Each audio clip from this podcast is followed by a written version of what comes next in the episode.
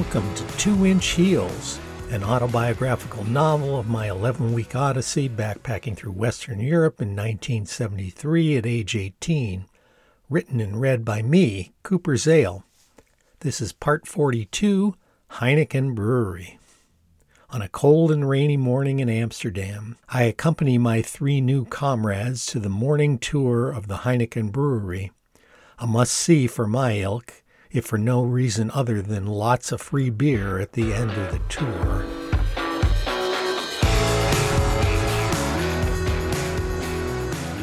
It was Monday morning, December 3rd, when I awoke after a good long sleep, more than 12 hours actually. The continuing cold symptoms I'd been having seemed to have subsided considerably. With the releases from yesterday's epiphanies, the one in Best and the one here sitting on my bunk last night, I felt lighter and unburdened, and was grateful for that, optimistic even.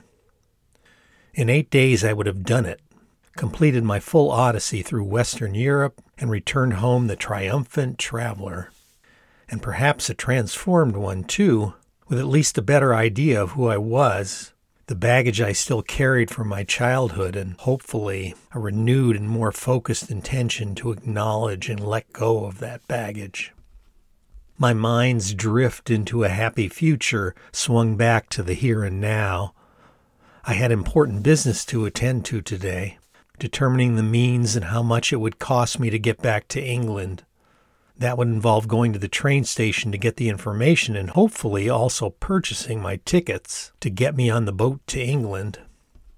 Now, coming back completely to the moment, there still were a number of guys asleep in their bunks, and though the light coming in through the windows indicated another gray day, it was also bright enough to indicate we were well into morning. Though without a watch or other means of telling time, I could not confirm this. I realized that Gwendolyn, Burton, and Butch were in a quiet but animated conversation near my bunk with hostel staffer Greta, talking details about the tour of the Heineken brewery. Greta was saying that it was drizzling and the wait for the brewery tour would be outside in the elements, so make sure we brought our rain gear. We should also leave in no more than 10 minutes in order to ensure we got a spot on the day's tour.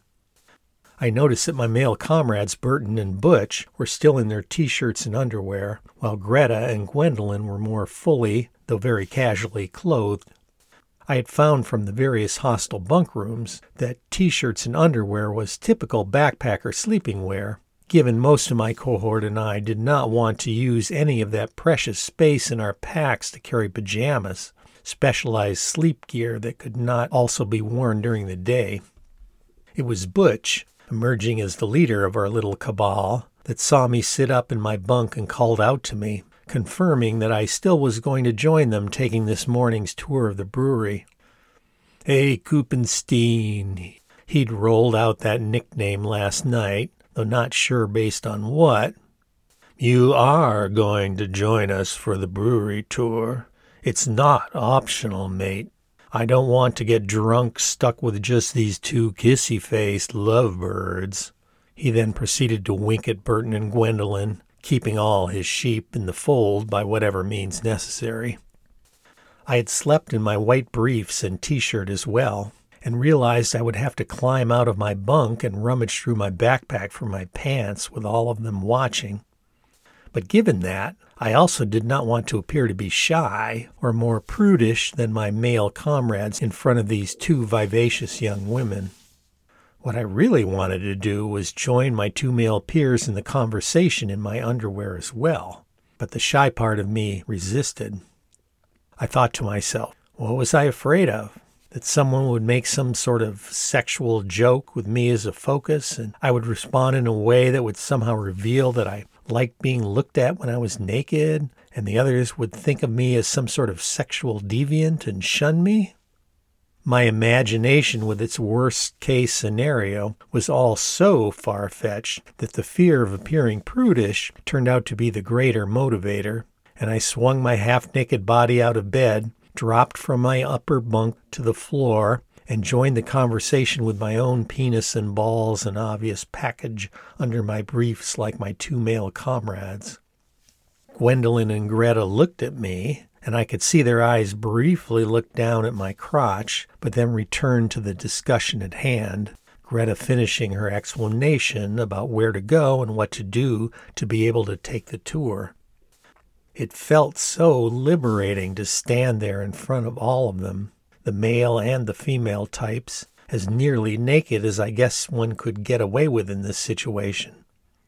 Greta, with her lascivious proclivities, had been playing it cool during the conversation, but when we three guys headed back to our bunks to wriggle into our jeans, showing off our butts in our white briefs, I heard her aside to Gwendolyn in her German accent. Look at these cute young dudes in their knickers. I love this job. And she chuckled and sauntered out of the bunk room. Pants and rain gear on, the four of us ventured out into the cold, rainy day, all ponchoed up, joining the other clusters of our larger cohort, staying at the hostel making the same pilgrimage. For us young backpacker types on a limited budget, and with the boundless longing for free or cheap recreational intoxicants, this was a must do. Our iconic big hair shrouded under the hoods of our ponchos, we all looked like that gaggle of colorful aliens again, some blue, some red, though more than half of us were either green or orange, the latter my poncho's hue, of course. We made our way up Williamstraat across the metal drawbridge over the narrow Leenbaan Canal, lined with small houseboats and other small craft, some buttoned up with tarps for the winter. Then there was a jog in the road and over the much larger Singel Canal, which formed a semicircle around the center of the city as part of Amsterdam's crescent shaped canal and street plan. The wide canal was lined with four story townhouses on either side, behind trees with winter bared branches.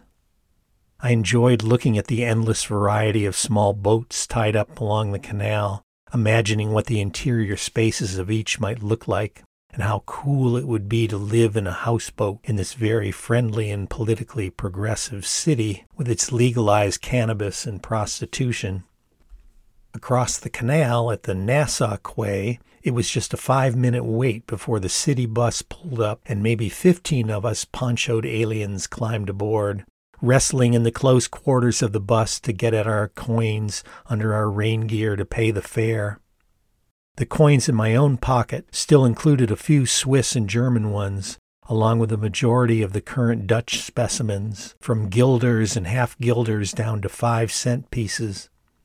The small denomination Dutch coins were physically small as well, but had a nice heaviness to them, and they made a great clinking noise against each other or when spilled out of your hand onto a hard surface.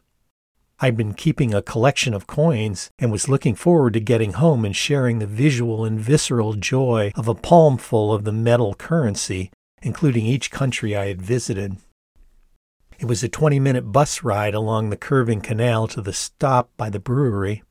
The locals in the bus looked at us like familiar oddities, and I imagined a regular local rider on this route would get their daily dose of foreign young people coming from the hostel with their blue jeans and big hair.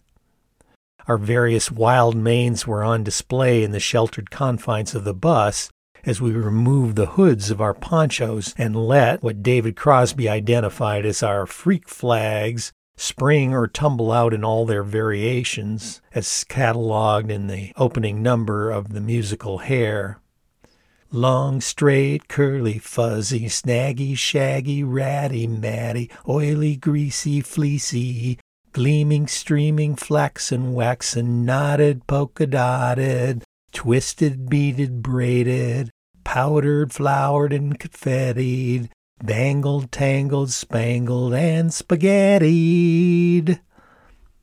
When we shuffled off the bus, there were already a couple dozen others of what appeared to be our young backpacker comrades, of course without their backpacks, standing outside the brewery waiting for the tour, along with some conventional tourist types with their umbrellas and much more low key hair. During the first part of the tour, through the various stages of the brewing process, I found it impossible to understand the guide above the ambient noise of the place. though he was trying his best to explain everything in both Dutch and English. Lacking much of the narrative thread, what was most striking were all the wild smells of the various steps of the process. The sweet, earthy smell of the sprouted grain being dried and ground down in the malting process.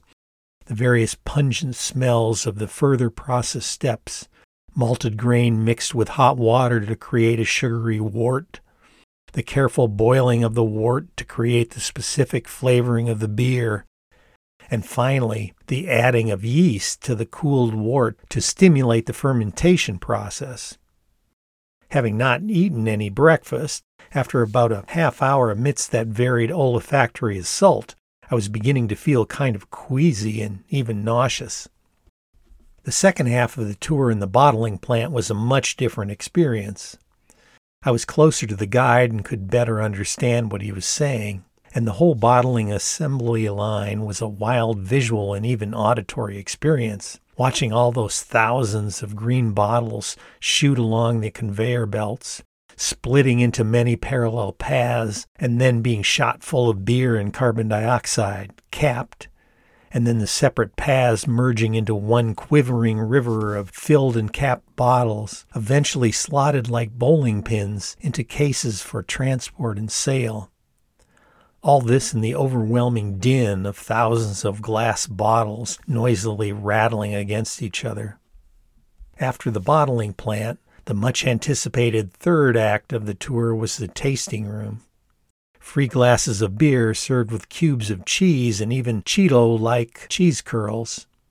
It was 11 in the morning, and I think it was breakfast for many of us. I and my three comrades sat at one of the long rectangular tables, scarfing cheese cubes and curls, and all eventually downing our limit of five one third liter glasses of the delicious brew. After the first few glasses, we started to laughingly note those among our larger cohort in attendance who looked to have smoked hash prior to the tour and were now seriously fucked up, as Butch noted. Butch was quite the unique character. He was visually striking several inches taller than me, big boned, tattoos all over his upper arms, and of course the two massive pigtails that exploded from the side of his head above his ears. He seemed hellaciously smart, was always bubbling over with energy, and had an honesty and acid wit that was at times a kick and at other times discomforting. He shared that he had attended an otherwise all white boarding school in Christchurch. I was the only brown boy in my class, but I was so big compared to the rest of my classmates that I made us look multiracial in the class photo. We quickly drained our third of a liter glasses of the bitter Dutch ambrosia after the fourth one kicked in, our conversation turned to how loose and unique our quote, Christian youth hostel was compared to the regular, more buttoned down youth hostels we had stated elsewhere. Surfing the buzz, Butch waxed libidinously about Greta, with her curly hair, round rimmed glasses, and general lustfulness. And what about that Greta? Doesn't it feel like she's just coming on to you all the time? Not me, said an obviously, and I must say deliciously, tipsy Gwendolyn, waving her hand in the air to get Butch's attention, as if to remind the rest of us there was a female type person in this conversation. But she does seem to like flirting with my boyfriend. Then looking at Burton and rubbing his forearm with her hand, should I be jealous, babe? she asked, though not sounding like a serious question. Burton scoffed. Nah, she's okay. Like it was no big deal. Okay, Butch responded, incredulous. That lady is a UC Janis Joplin, lampooning Greta's German accent and pronouncing all the J's like Y's. Oh, still my heart, as he beat on the left side of his big chest, and then mugging and looking down at his crotch, and the rest of me. Dude, said Burton, chuckling as he drew out the word. A sense of both noting the implied vulgarity and seconding the motion in his delivery. Gwendolyn picked up on the latter and, flashing a disgusted look, swatted Burton with the back of her hand on his upper forearm. Burton, really? He said it, not me, Burton replied in his defense, though still chuckling, plus you could tell he was enjoying getting his girlfriend riled up. Gwendolyn, showing a little alcohol aided feistiness, shot back, Oh, you'd rather I smacked Butch instead? Smack me, smack me, Butch pleaded theatrically. Gwendolyn got a kind of wild gleam in her eyes, pulled her left hand back across her chest, and then swung and delivered a loud slap with the back of her hand on Butch's big, muscular, tattoo covered upper arm. She immediately reacted like she'd hit him too hard. Oh my God, I'm sorry. I'm so sorry. Did I hurt you? Butch grinned, shook his head, and noted with a twinkle in his eye, Oh, I so, so deserve that. He said each so and the rest of his response in such a brazenly lascivious way that Burton and I laughed and Gwendolyn dropped her jaw in mock amazement and disgust and joyfully smacked Butch again, finally joining the laughter of the three of us at the now wholly comic scene. It was like Gwendolyn was basically flirting with Butch in front of her boyfriend, and she turned to Burton, ran her finger down the bridge of his nose, and spoke. So you're okay with me getting physical with another dude while you watch, eh? I loved that intimate moment, plus the whole scene that led up to it, though I only a spectator. Burton looked embarrassed and caught unprepared with a comeback, and he just scoffed, and the conversation moved on. After the fifth and final beer upped the alcohol ante even further, we were all past tipsy, particularly Gwendolyn. In her nonverbal cues, I could see her emerging from her shy shell. Her broad shoulders were now more relaxed, and her head atop them would tilt more as she reacted to what was said. Her face got more expressive, now showing a range of reactions to what was being said, from delight to nose wrinkling disgust. Butch was getting more swaggery, juiced by both the beer and the playful swats from this vibrant young woman across the table from him, and looking like he was ready for major league verbal sparring. Burton seemed mostly unchanged, maybe having been more used to consuming a larger quantity of alcohol than the rest of us. It was Gwendolyn, continuing to let her guard down, that got our next major conversation going with her question. So, dudes, she said, putting a hand on both Burton's and Butch's wrists, plus leaning towards me sitting across the table from her. So, what do you imagine the world will be like in 30 years when we're all middle aged. A desolate planet emerging from nuclear winter ruled by cockroaches if the U.S. and the Soviet Union incinerate everybody with all their nukes, Burton responded sardonically. And if the three of us even get that far without offing ourselves like Hendrix and Joplin and Morrison, then he scoffed. Guess they all took Don't Trust Anyone Over 30 seriously. Wanting to join the fray and always enjoying discussions of our shared hippie mythology, I asked, Was it Jerry Rubin or Abbie Hoffman who first said that? Neither, noted Burton, obviously pleased at his expertise. It was in fact Jack Weinberg, part of the Berkeley free speech movement, when he was being interviewed by some clueless over 30 hack reporter from the San Francisco Chronicle. Okay, said Gwendolyn, trying to refocus the discussion on her question. Assuming we don't nuke each other, and whether the three of us make it that far or not. Ladies first, teased Butch to Gwendolyn, the two of them, since the slaps at least, now having their silly thing going between them.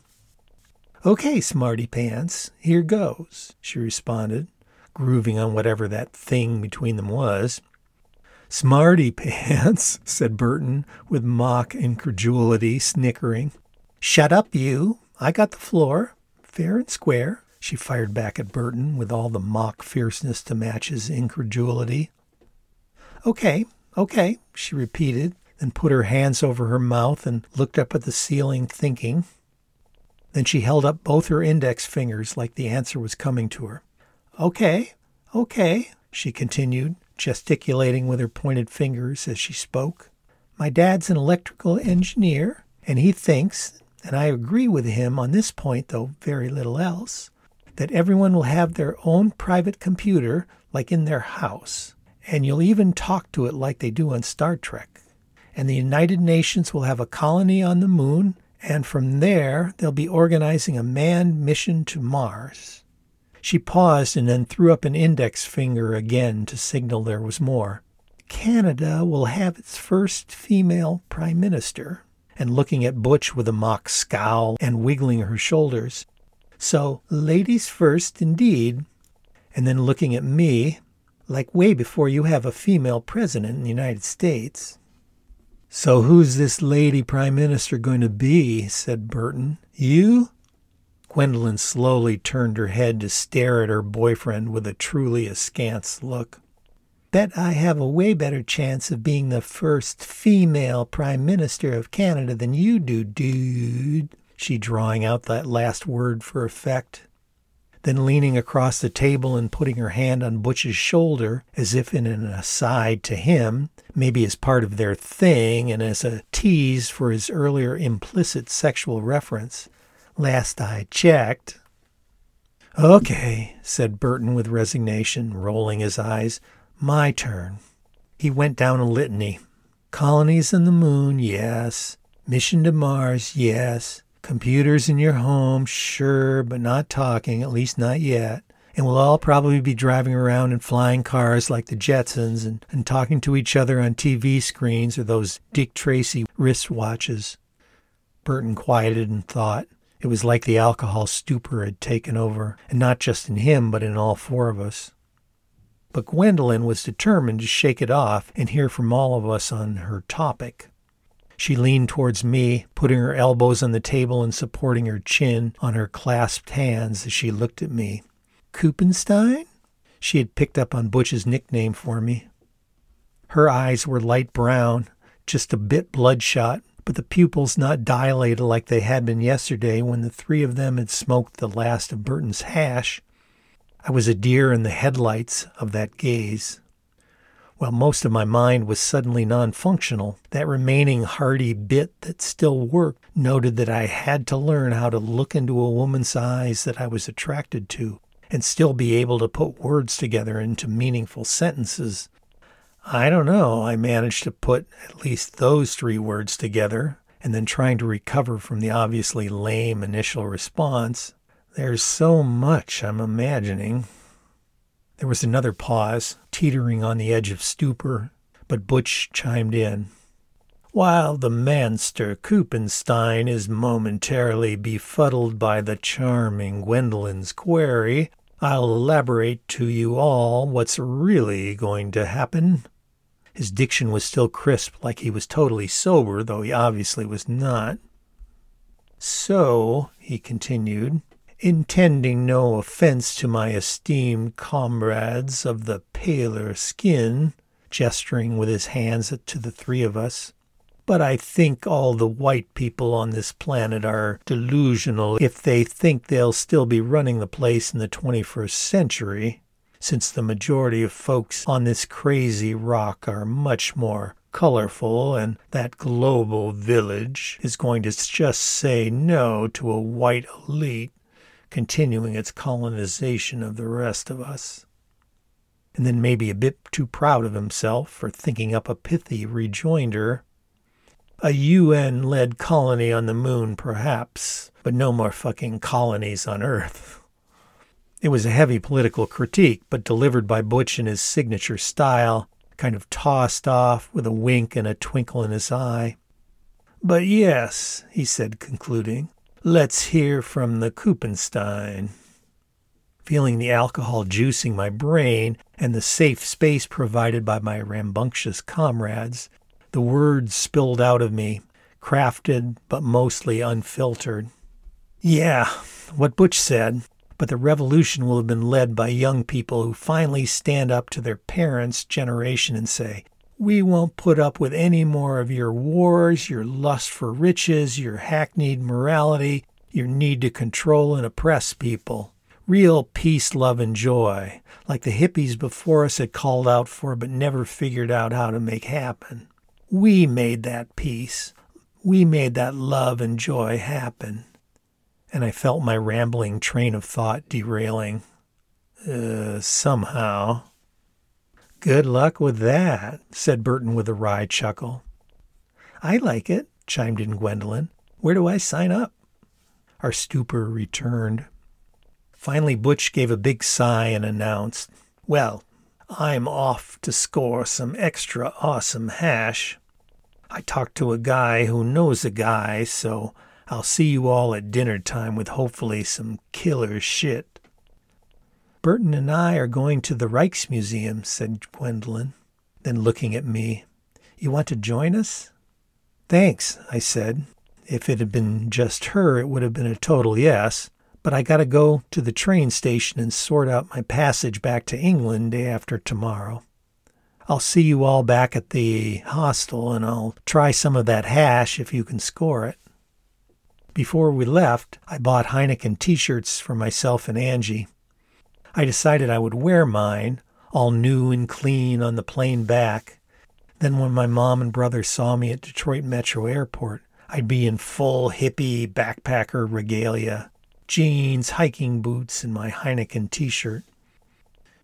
All donned again in our ponchos and full of cheese and lots of beer, we left the brewery and we were back out in what was now a full blown cold rainy day feeling deliciously buzzed and sated by the vibrant conversation with my fellow travelers, plus unburdened from yesterday's epiphanies, I said goodbye to them and headed off on my own to walk the two and a half kilometers through the center city back to the train station to sort out my passage back to England.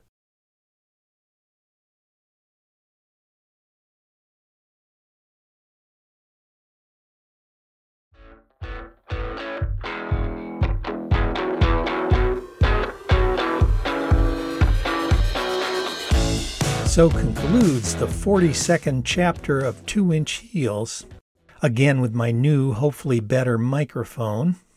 And I took my best shot at doing the range of voices. I know some people would read all the different voices more the same, but I just feel the voice unlocks the character somehow. So thank you as always for listening, and stay tuned for the next chapter where returning from the Heineken brewery, I stumble across Anne Frank's house.